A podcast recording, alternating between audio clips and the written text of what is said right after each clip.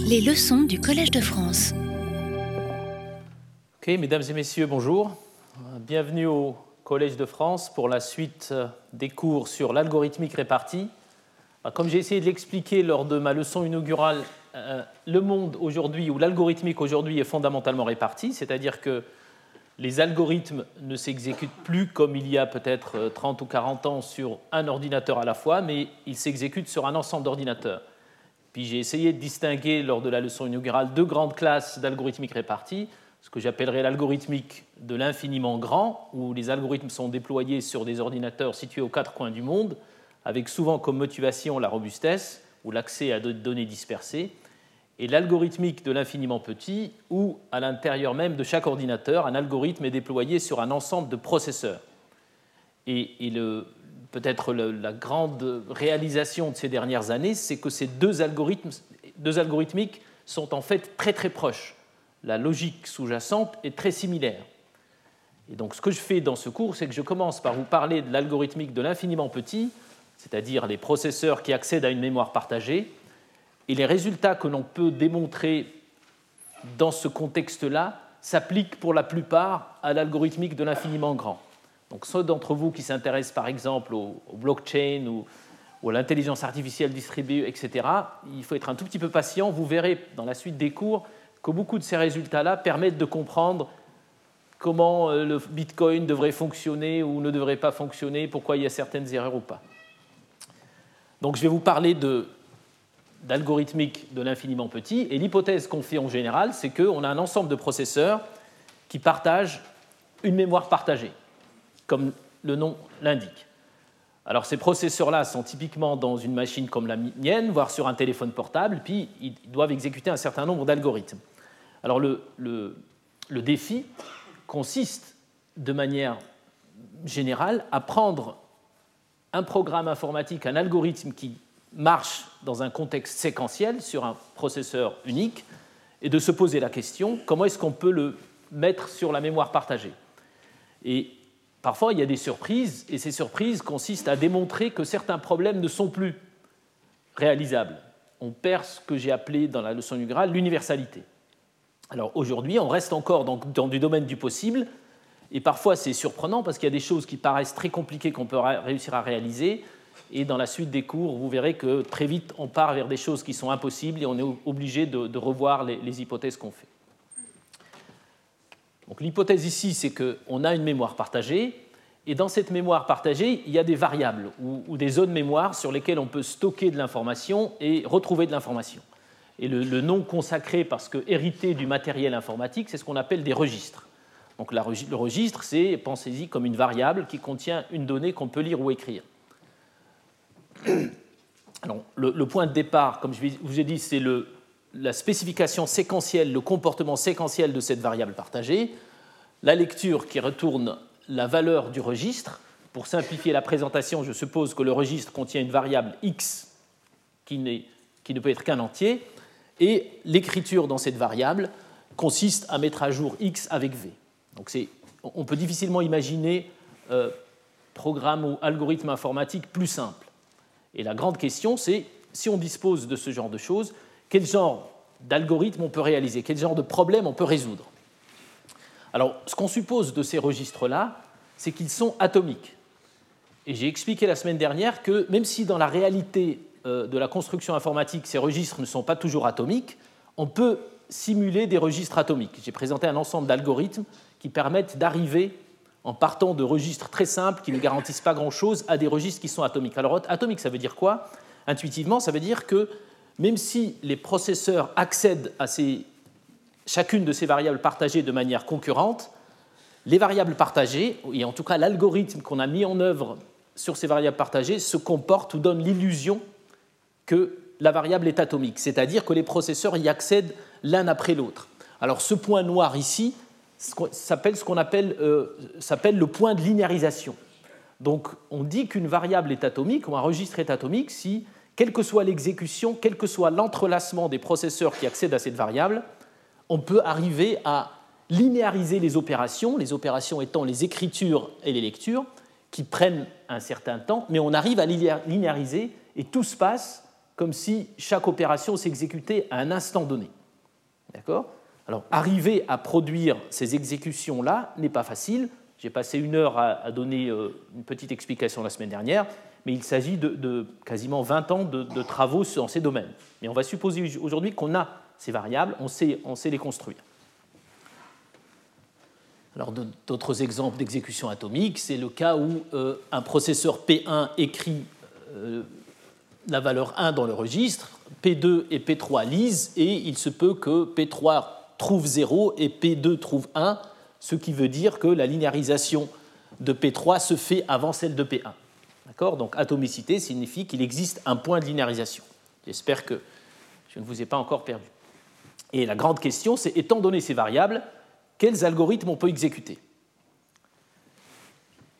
Alors on parle parfois d'objets qu'on peut mettre en œuvre, parce qu'on part toujours d'une spécification séquentielle d'un objet, puis on dit est-ce qu'on peut arriver à le mettre en œuvre sur un processeur, une machine multiprocesseur communiquant par des registres? Donc ça c'est la question que je vais euh, traiter aujourd'hui, et la suite, après mon cours, il y aura un séminaire par euh, professeur Agitatia qui va vous aller dans la même direction, puis la semaine prochaine, je vous parlerai de ce qu'on ne peut pas faire. Donc je reviendrai sur la notion de perte d'universalité. Alors quand on pose la question de ce qu'on peut faire et ce qu'on ne peut pas faire, donc qu'est-ce qu'on peut réaliser, il y a deux euh, notions fondamentales quand on veut développer un algorithme euh, dans les contextes répartis, que ce soit l'infiniment grand ou l'infiniment petit. Et les deux propriétés qu'on veut toujours avoir, c'est la robustesse et l'atomicité. Alors, L'atomicité, c'est ce que je viens d'expliquer, et l'intérêt de cette atomicité, c'est de dire, étant donné un objet qui a été conçu dans le contexte séquentiel centralisé, sans se préoccuper de la répartition, on a envie qu'il continue à se, comporter de la même manière. Et l'atomicité, c'est exactement ça. Pouvoir garder le programme tel qu'il est, ou en tout cas la spécification du programme. Et c'est la clé pour pouvoir appliquer tout un tas de techniques dont vous parlera, j'imagine, Xavier Leroy pendant euh, l'année qui vient, de techniques de vérification, de tests, etc., qui ont été conçus dans le contexte séquentiel. Donc l'atomicité est très importante. L'atomicité est une propriété de sûreté parce qu'elle a tendance à dire ceci est interdit, ceci est interdit, ceci est interdit. Le nombre de possibilités est limité. Et l'autre propriété qu'on va assurer, c'est une propriété de robustesse qui, dans le contexte de la mémoire partagée, s'appelle weight free. Euh, que je traduirai par euh, sans attente. Et l'intuition ici, c'est que si on dispose d'une machine avec un grand nombre de processeurs, la, pire chose qui puisse arriver, c'est de faire attendre dans une machine à 128 processeurs, 127 processeurs qui en attendent un. Donc ça, c'est très mauvais. Et la propriété de weight freedom, qui est la robustesse, signifie qu'il ne faut jamais être dans cette situation-là. Et ça, c'est une propriété de vivacité parce qu'elle dit ceci doit se produire. Et en particulier, quel que soit le processeur du système, s'il invoque une opération lire ou écrire, il faut qu'il obtienne une réponse, il faut que son opération se termine, quel que soit l'état des autres.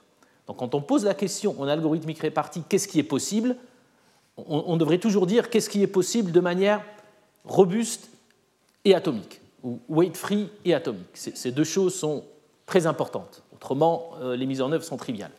Et le premier objet qu'on va essayer de mettre en œuvre, on va poser la question comment est-ce qu'on arrive à le mettre en œuvre, c'est un objet que tout le monde utilise en, informatique et ailleurs, c'est un compteur.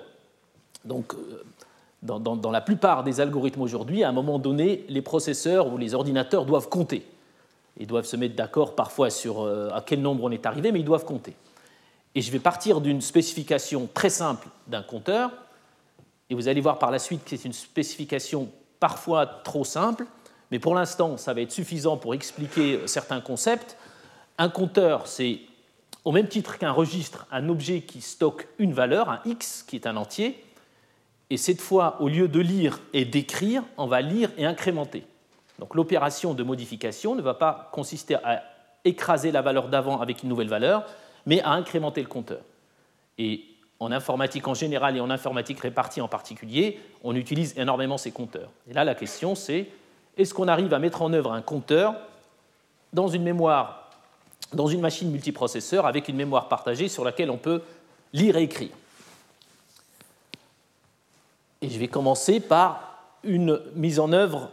Alors, juste bien expliquer ce qu'on veut. On veut que cet objet soit atomique, c'est-à-dire que, quel que soit l'entrelacement des processeurs, on arrive toujours à trouver ce point noir qui est le point de linéarisation auquel on peut ramener l'opération qui a été exécutée. Si par exemple le processeur P1, alors rappelez-vous de ces dessins, hein, le, temps part de gauche à, droite, de, ma, votre gauche à votre droite, on a deux opérations concurrentes, elles s'entrelacent, deux incrémentations. Bah, celui qui vient lire plus tard, il faut qu'il trouve un 2. S'il trouve un 3, c'est pas normal, c'est pas atomique. S'il trouve un 1, c'est pas normal, c'est pas atomique. Donc l'intuition, c'est ça qu'on veut. Et on dispose de registres qu'on peut lire et écrire. Alors, une première mise en œuvre, en tout cas à laquelle parfois certains de mes étudiants pensent quand ils ne connaissent pas encore ce domaine, ils se disent, bah, il n'y a qu'à partager un registre, et puis quand on veut incrémenter le registre, bah, chaque processeur lit la valeur du registre, la valeur actuelle, supposons qu'elle soit initialisée à 0, il la lit, donc l'opération, normalement j'ai un petit bit, voilà. Donc il lit la valeur du registre, si elle est 0, il l'incrémente, donc ça c'est le code exécuté par chaque processeur, il met le résultat dans une variable temporaire incrémentée, et puis il l'écrit en écrasant la valeur ancienne. Ça a l'air de très bien fonctionner.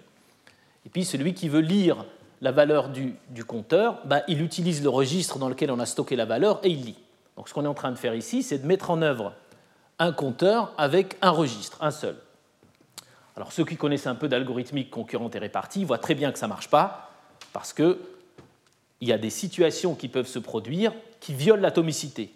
Alors la robustesse n'est pas violée parce que si on suppose que le registre que l'on utilise est lui sans attente et robuste, bah, le compteur sera sans attente et robuste. Chaque lecture va se terminer, chaque écriture va se terminer. Par contre, on peut avoir des situations où on viole euh, l'atomicité, c'est assez simple de s'en apercevoir. Dans ce contexte ici, ben, il se peut très bien que P1 et P3 incrémentent en même temps et exécutent l'algorithme que je viens de présenter les deux en même temps. Les deux lisent la valeur du registre. Si on suppose qu'elle est à 0, ils l'incrémentent, ils la mettent dans la valeur temp qui est une variable locale à chacun, et quand ils écrivent à la fin de leurs opérations, les deux écrivent 1. Donc le lecteur retourne 1, qui n'est évidemment pas atomique. Donc j'espère que jusque-là, tout le monde est d'accord que ce n'est pas du tout euh, le genre d'exécution on s'attend, parce qu'on a violé quelque part la spécification séquentielle de l'objet initial. Et la question ici, c'est la situation peut être bien pire. Hein. Ici, on en a deux et le lecteur retourne 1. certains d'entre vous pourraient dire, mais ce n'est pas très grave si de temps en temps on, perd une valeur d'incrémentation. Mais imaginez que vous en ayez des centaines. Il se peut très bien qu'il y ait des centaines de processeurs qui sont en train d'incrémenter des compteurs, par exemple pour euh, définir la primalité d'un nombre, par exemple. Et puis un de ces processeurs-là effectue cette opération, et cette opération lui prend beaucoup de temps. Les processeurs sont supposés être asynchrones, donc il peut très bien lire la valeur du compteur qui soit 0, et pendant ce temps-là, les autres ont beaucoup avancé, et celui-là se réveille à un moment donné et écrit la valeur 1.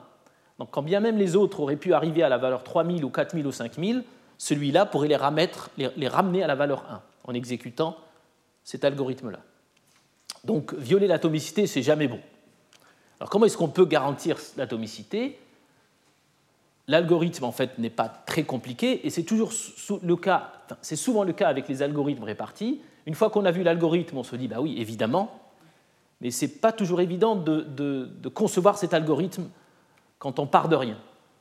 Alors l'idée de la conception d'un algorithme qui met en œuvre un compteur atomique et sans attente consiste à ne pas utiliser un registre, mais à en utiliser n, étant le nombre total de processeurs dans le système. Donc si on est une centaine, on va être une centaine à utiliser des registres.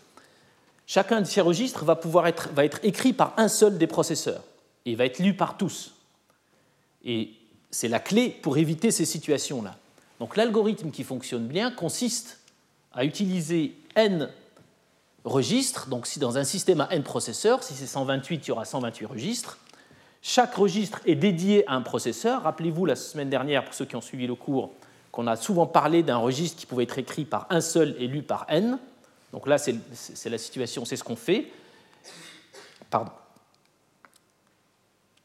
Et l'opération d'écriture, cette fois, donc l'incrémentation, exécutée par un processeur que j'appelle ici PI, donc I est le, nom du processeur qui exécute ce bout de code, il va aller dans le registre I, donc on en a n. Donc moi, si je suis P1, je vais au registre 1. Agitatia va aller au P2 si c'est le registre E. Elle va lire la valeur du registre, l'incrémenter, et ensuite écrire dans son registre à elle. On n'aura jamais deux écritures dans le même registre. Et l'opération se termine. Et quand on va lire, J'imagine que vous avez tous deviné. Qu'est-ce qu'on va faire? L'opération la plus simple en, en mathématiques, on va faire une addition. On va parcourir les registres de 1 à n et on va les additionner. Donc on a mis en œuvre notre registre, rien de sorcier. On a évité la concurrence, chacun a écrit dans le sien. Et puis quand on a voulu calculer, ben on a fait la somme de tout. D'accord? Donc vous pouvez imaginer que cet algorithme est mis en œuvre pour, par exemple, calculer le nombre de fois où vous avez loué un film sur, Netflix ou un système comme ça. Eh bien, pour que cet algorithme reflète de manière euh, juste ce que vous avez mis en œuvre, ben, il faut que chacun incrémente son compteur dans son coin pour qu'ensuite celui qui désire savoir combien de fois le film a été loué fasse la somme. Jusque-là, j'espère que ça va. Donc on peut faire un compteur. Qu'est-ce qu'on peut faire d'autre? Est-ce qu'on peut faire avec des variables qu'on peut lire et écrire? Est-ce qu'on peut aller plus loin? L'objet qu'on va regarder ici est beaucoup plus ambitieux. Il ne s'agit pas de compter, il s'agit de prendre une photographie d'un système entier. Donc on veut connaître l'état d'un système.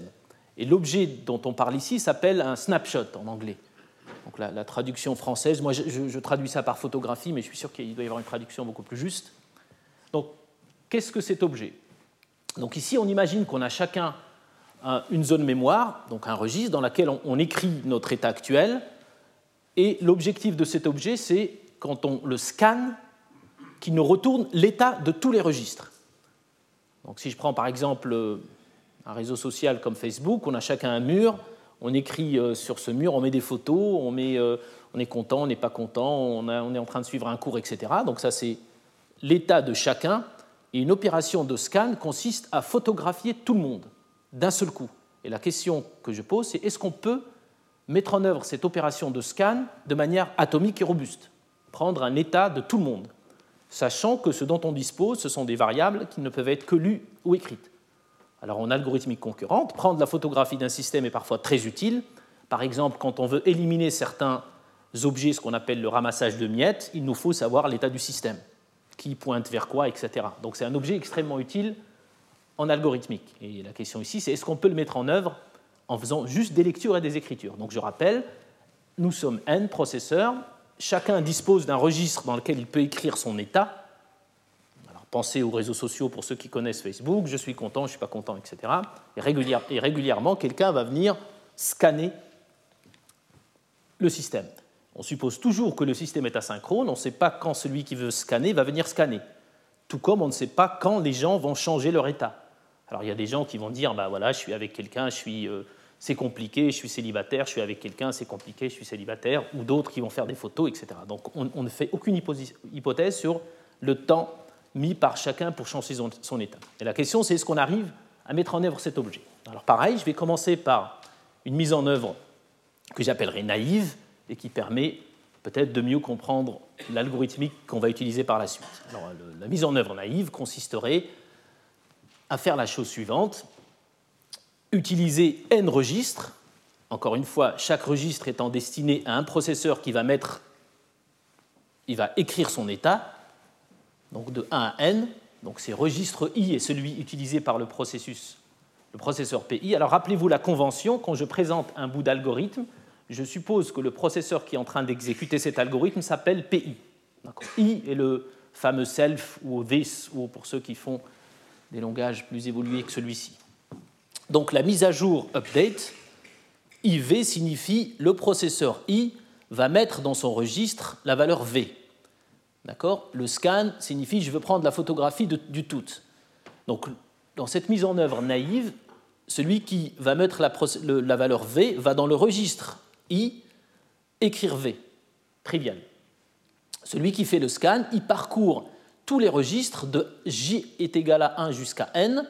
À chaque fois qu'il arrive sur un registre, il le met dans XJ, X étant un tableau temporaire, c'est-à-dire une variable locale du scan, et il retourne X. Donc là, celui qui scanne, bah, il commence ici, 1, 2, 3, 4, 5, il prend tous les murs Facebook qu'il voit, ou tous les registres qu'il voit, il met tout ça dans un tableau, et c'est ça qui retourne. Alors, bien évidemment, c'est trop simple pour être juste, comme on va le voir. Alors, dans des cas d'exécution séquentielle, ça marche très bien. En particulier, si on suppose que euh, P1 met à jour son, état, donc 1 et puis son état c'est 1, il finit. Si celui qui prend la photographie vient plus tard, il va retrouver un tableau avec 1, celui qui a mis 1, 0, celui-là n'a rien mis, on suppose que la valeur initiale est 0 et 0. D'accord? Donc jusque-là, c'est atomique et c'est un algorithme qui est sans attente puisqu'on n'a pas de boucle d'attente ni, de, choses de ce genre. Si quelqu'un d'autre euh, met de manière concurrente son état ici, donc ça c'est le processeur 3 qui met à jour son état en mettant la valeur 2, voilà, ça, ça marche aussi parce que celui-là qui va venir parcourir les registres de 1 à 3, il va bien trouver 1, 0, 2. Donc jusque-là, ça va comme, disait, euh, comme dirait ce, dans un film, je pense que c'est la chute. Donc celui qui tombe du dixième étage, bah, il continue sa chute, puis il dit jusque-là ça va, jusque-là ça va, jusque-là ça va. Le problème, c'est qu'à la fin, ça ne marche pas toujours. Et en particulier, il y a des scénarios. Alors encore une fois, assurer l'atomicité, ça veut dire l'assurer dans tous les scénarios. Si on en trouve un qui ne marche pas, ça veut dire que l'algorithme n'est pas correct. Donc l'algorithme n'est pas correct parce qu'il y a des scénarios comme celui-ci. Dans ce scénario-là, P1, lui, fait son scan, et rappelez-vous, on ne fait aucune hypothèse sur les temps d'exécution des processeurs. P2 met à jour son état, il met la valeur 1, en supposant que la valeur initiale était 0. Et P3, un peu plus tard, met la valeur 10. Alors, le P1 qui exécute l'algorithme qui consiste à traverser les registres de 1 à n peut très bien se retrouver dans la situation où il commence par lui-même, il trouve 0, quand il vient ici, il trouve encore 0, donc il, lit ce registre-là avant qu'il ne soit mis en œuvre, mis, à jour, et plus tard, il lit ce registre-là qui a été mis à jour. Donc il retourne 0010. Donc il est assez évident que cet état-là qui a été retourné ne correspond à aucun point de l'histoire de ce, de ce, tableau de registre. À aucun moment dans l'histoire de ce tableau de registre, la valeur était 0010 on ne peut pas linéariser cette exécution-là. D'accord? Cette exécution n'est pas atomique. J'espère que c'est clair pour tout le monde que ce n'est pas atomique. Donc ici, cette exécution-là n'est pas atomique parce qu'on trouve ici 0010. Et la question, c'est comment est-ce qu'on peut assurer l'atomicité ici? Alors, ce n'est pas complètement trivial et il a fallu plusieurs euh, euh, chercheurs euh, qui ont passé plusieurs années sur le sujet, dont l'invité qui va venir après. Donc ils ont passé quelques années là-dessus. Encore une fois, quand vous allez voir l'algorithme, vous allez vous dire, bah oui, c'est évident, mais croyez-moi, avant de le faire, ce n'était pas du tout évident. Et les gens pensaient même que c'était impossible. Donc je vais y aller petit à petit pour expliquer comment on peut quand même arriver à faire une photographie atomique de cette exécution. Alors, première chose, c'est qu'on va utiliser cette mise en œuvre naïve que je viens de présenter. Donc le fait de lire chaque, chaque registre l'un après l'autre, on appelle cette opération un collect qui consiste à collectionner l'état des registres, et on va l'utiliser d'une certaine manière pour arriver à l'atomicité. Euh, une petite remarque, pour ceux qui se rappellent de mon cours de la semaine dernière, je vous ai présenté des registres atomiques, mais je vous ai montré comment on y arrive en utilisant des registres réguliers. Les registres réguliers se comportent très bien quand les accès sont séquentiels. Quand les accès sont concurrents, ils garantissent quand même qu'ils ne, qu'ils ne retournent jamais des valeurs qui n'ont jamais été écrites, mais ils n'assurent pas l'atomicité mais ils ont quand même été utiles comme briques de base pour construire le registre atomique. Je vais faire la même chose ici. L'opération de collecte, qui n'est pas atomique, mais qui quand même parcourt tout le registre, je vais l'utiliser comme étant une espèce de snapshot que j'appellerais peut-être régulière. Ce n'est pas ça qui est important. Ce qui est important, c'est que je vais utiliser ce collect.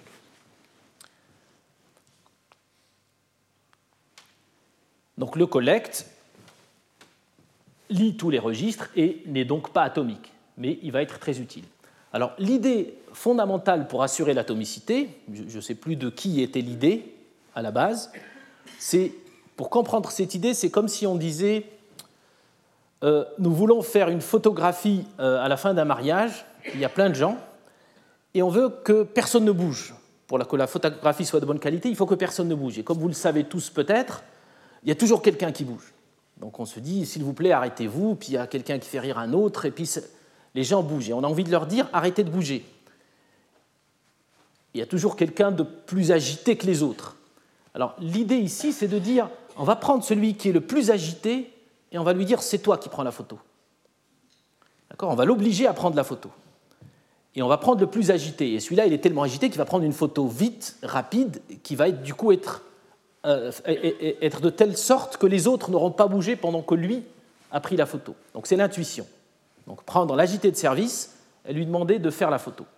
évidemment, on n'est pas en train de faire des photos, mais c'est cette idée qui va être mise en œuvre. Alors, cet agité de service, qu'est-ce qu'il doit faire? Il doit s'assurer que la photo est bonne, donc elle correspond à un instant dans l'exécution. Mais comment est-ce qu'on sait qu'une photo correspond à un instant dans l'exécution? On n'a pas le moyen de regarder tout le monde, donc c'est comme si on va utiliser ce fameux collect, on va parcourir la liste des éléments, les tableaux, pardon, les, registres, et on va continuer à les comparer. Et une fois qu'on a fait deux comparaisons qui sont les mêmes, on va en déduire que, que, que l'état global correspond à un état du système. Donc l'idée, c'est pour scanner un processeur, j'utilise les mots processeur et processus de manière interchangeable, j'aurais dû être un peu plus cohérent, mais c'est la même chose. Donc pour scanner, un processeur continue à faire ses collectes jusqu'à ce que deux lectures soient les mêmes. Donc si je reviens à l'exemple des réseaux sociaux, c'est comme si je me réveillais le matin, je regardais l'état de tout le monde une première fois, une deuxième fois, une troisième fois. Dès que je vois qu'il y a deux tableaux qui sont les mêmes, j'en déduis, à un moment donné de la nuit, il y a eu cet état-là. Donc cette photo est la bonne. Donc le fait que le snapshot, la photo que j'ai faite n'a pas changé, j'en déduis qu'elle est bonne. Alors intuitivement, ça veut dire qu'il existe un point de linéarisation. Cette technique de faire deux fois des collectes et de, comparer et de s'arrêter à celles qui sont les mêmes est utilisée un peu partout en algorithmique répartie. Donc vous la retrouverez dans d'autres cours, dans d'autres algorithmes, dans des, plein de schémas. Cette idée-là est centrale. Donc regardons ce qui peut se passer par contre, c'est que ici P1 il fait ses collectes, il s'attend à ce que deux collectes soient les mêmes. Si P2 est en train de faire des mises à jour et P3 est en train de faire des mises à jour, mais que le P1 il regarde les deux valeurs, il va en déduire que c'est la même. Il y a une petite, une petite euh, subtilité ici, c'est que le fait de voir deux valeurs ne signifie pas forcément qu'elles n'ont pas changé. Il faut s'assurer que personne n'a changé les valeurs et est revenu à la valeur d'avant. Donc il faut s'assurer que ça n'a vraiment pas changé. Et pour s'assurer que ça n'a pas vraiment changé, ça n'a pas changé, on utilise nos compteurs. je vous ai expliqué tout à l'heure qu'on peut mettre en œuvre des compteurs, et ces compteurs-là vont, nous permettre d'assurer que si quelqu'un est passé de l'état célibataire à compliqué, en couple à célibataire à compliqué, ce n'est pas le même état. Donc à chaque fois que quelqu'un va passer d'un état à un autre, on va lui demander d'incrémenter son compteur.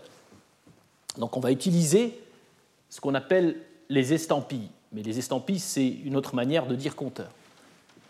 Donc ce qu'on va faire, c'est les processeurs partagent un tableau de n registres, ils utilisent cette collecte-là, cette opération qui traverse tous les registres et les lit, et le scan se fera de la même manière, de la manière suivante. Alors il n'y a, rien de très compliqué. La chose à retenir, c'est que quand quelqu'un veut modifier son état, il utilise un compteur. Ici, on utilise une estampille TS.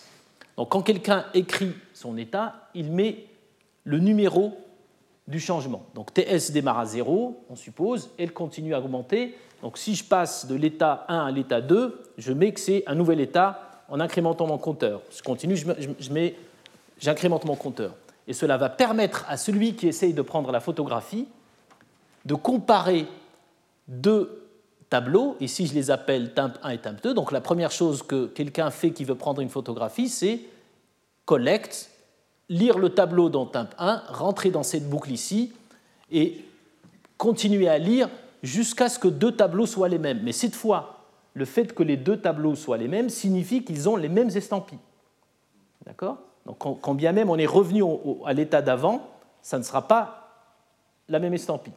Donc il faut que ce soit les deux estampilles. Donc on utilise les compteurs pour quelque part avoir des états uniques. D'accord? J'espère que ça va.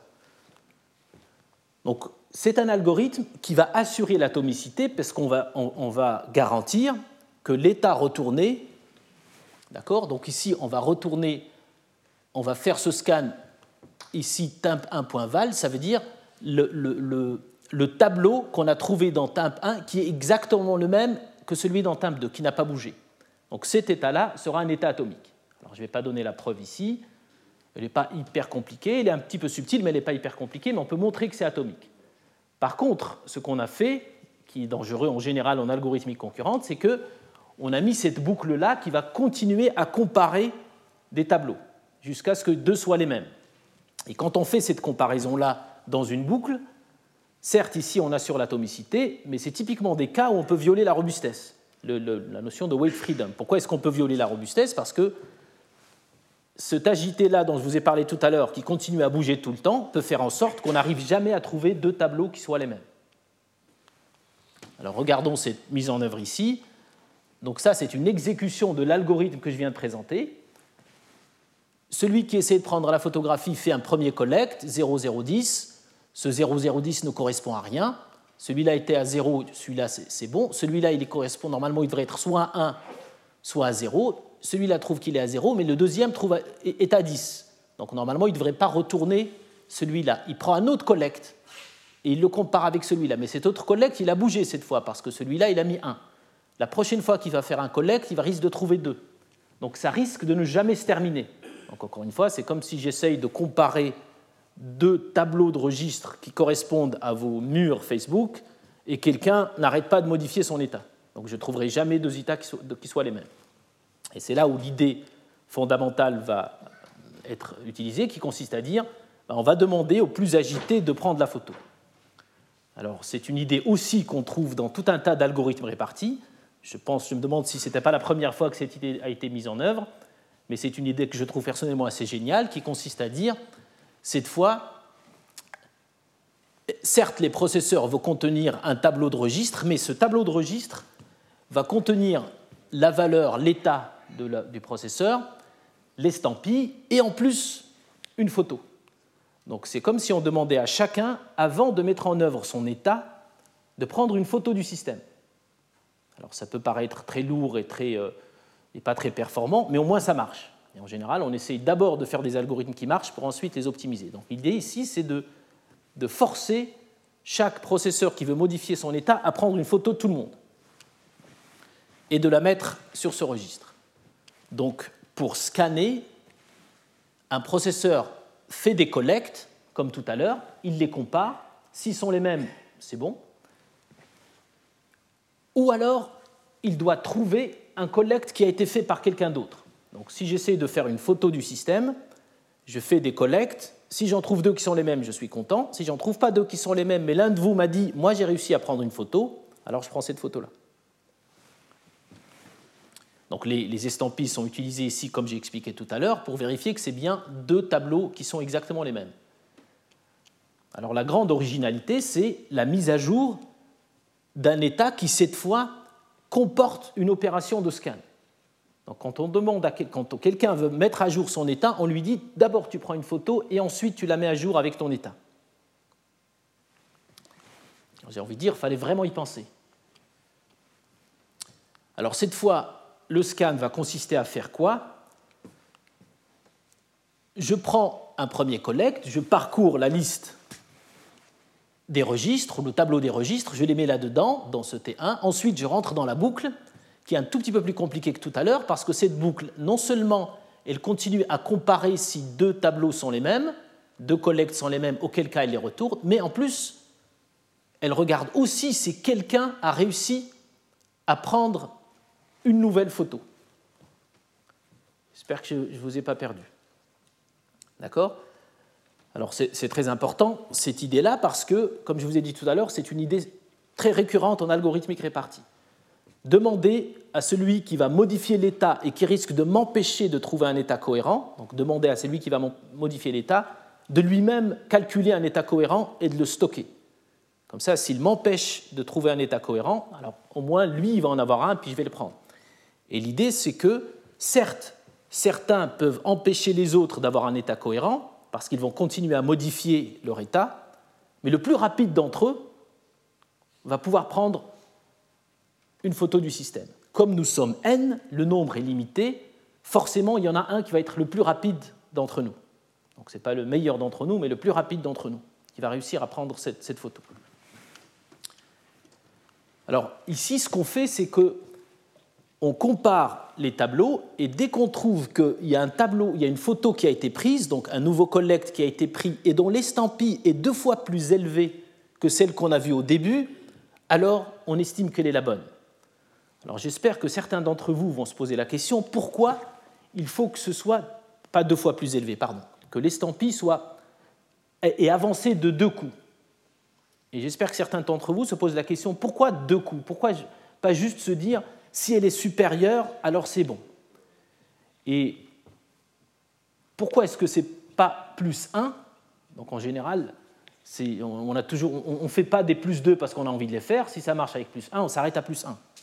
Pourquoi plus 2 Parce que quelqu'un aurait pu mettre à jour son état avant-hier, prendre une photo du système, et au moment où il va écrire la photo du système, il s'endort. D'accord? Donc c'est une photo qui a été prise il y a deux jours. il s'est endormi. Aujourd'hui, moi je me réveille, j'essaie de prendre une photo du système, je fais de collecte, et lui il se réveille et il écrit une nouvelle photo du système. Donc s'il écrit une nouvelle photo du système, l'estampille va être. L'estampille que je lis moi sera plus 1 par rapport à celle que j'ai lue en commençant mon exécution. Donc je commence, elle est à 2 par exemple, lui se réveille, il écrit, je vois que l'estampille a augmenté, ça fait plus 1. Donc ce n'est pas une bonne estampille, ce n'est pas une bonne, un bon état. Le bon état sera celui qui a été pris, la photo a été prise après mon démarrage. Et le plus 2 ici est crucial. J'espère que ça va. Si vous avez des questions, je peux revenir plus tard. Mais c'est des petites subtilités qui assurent que l'état qui a été pris, que je suis en train de revenir, a été pris avant, après le moment où j'ai démarré.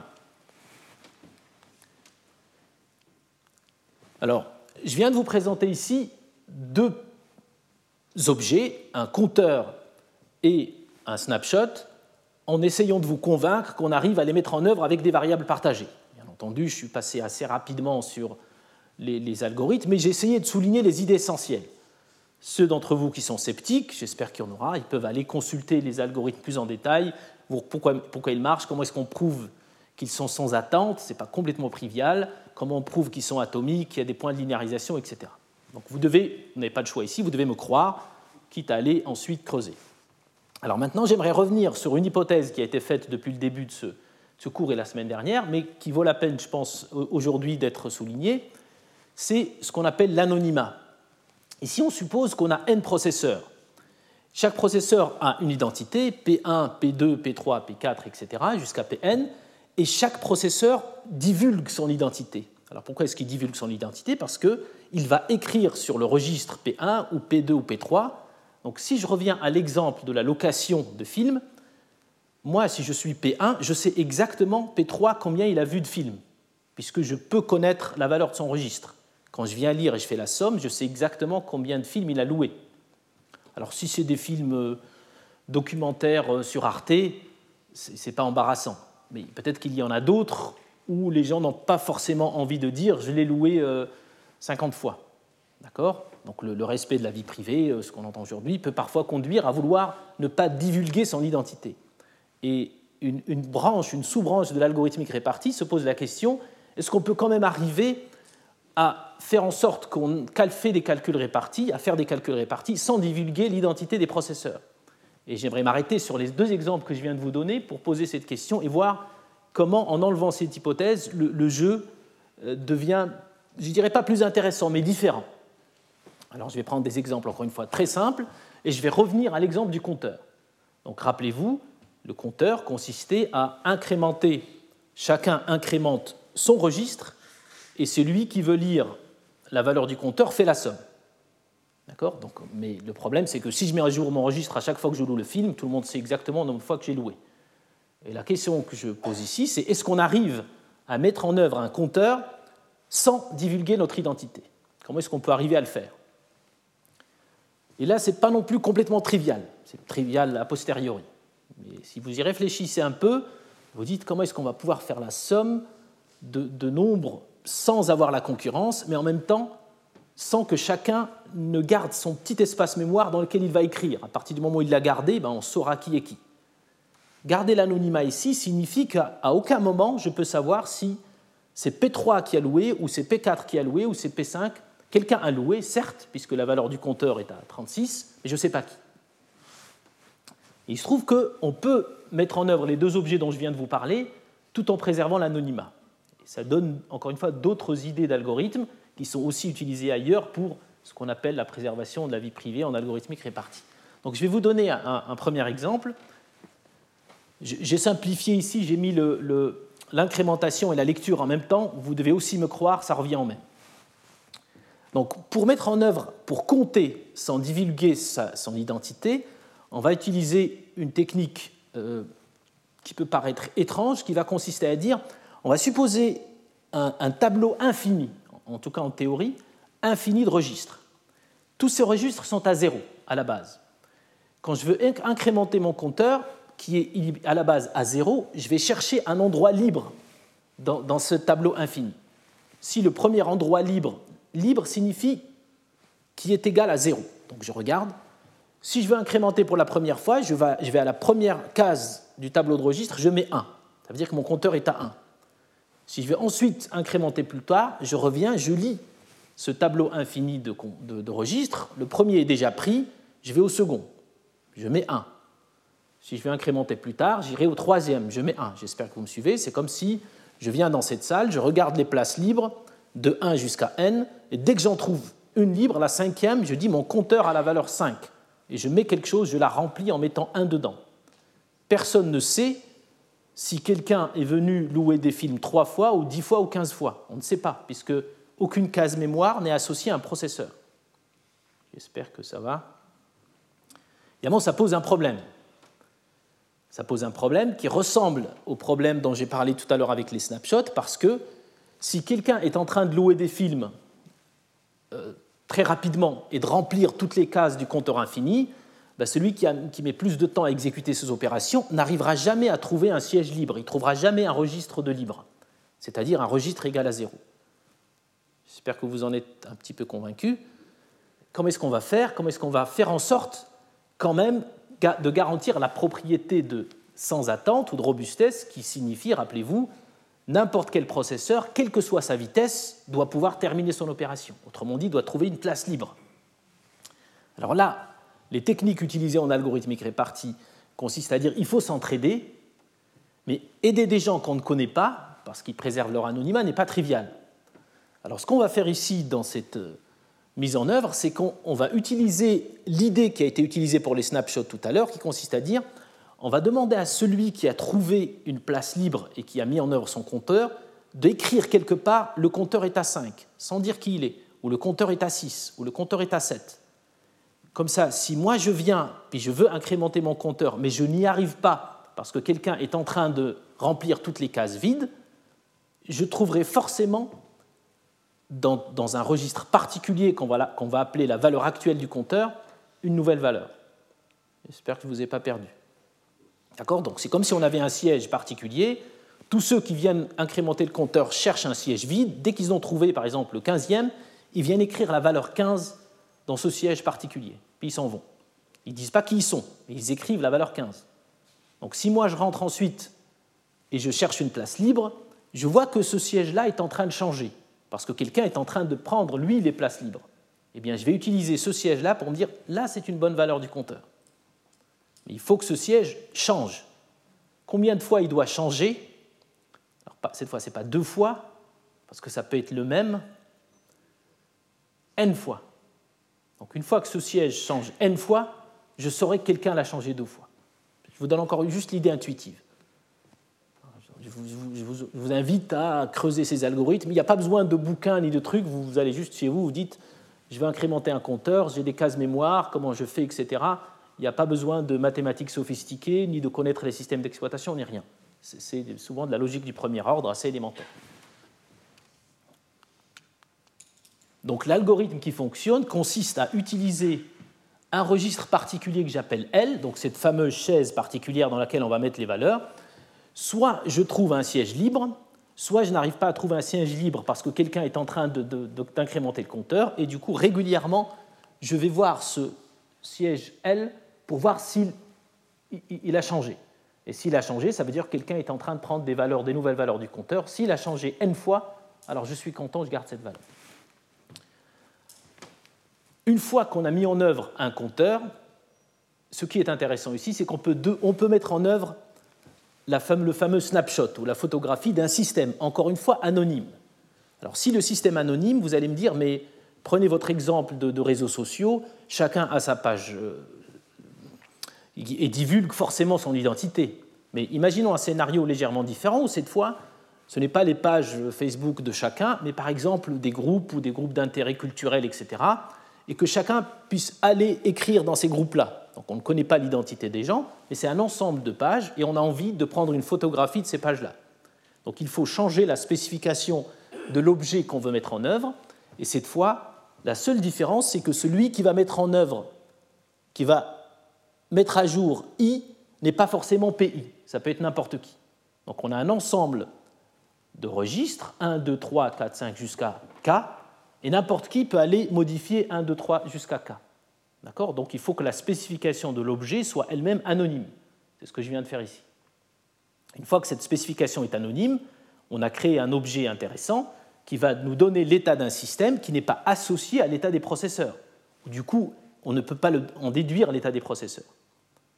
Et ce qui est intéressant, c'est qu'on peut mettre en œuvre cet objet-là, qui est une photographie du système, en utilisant les compteurs anonymes que je viens de vous présenter, qui est tout aussi anonyme.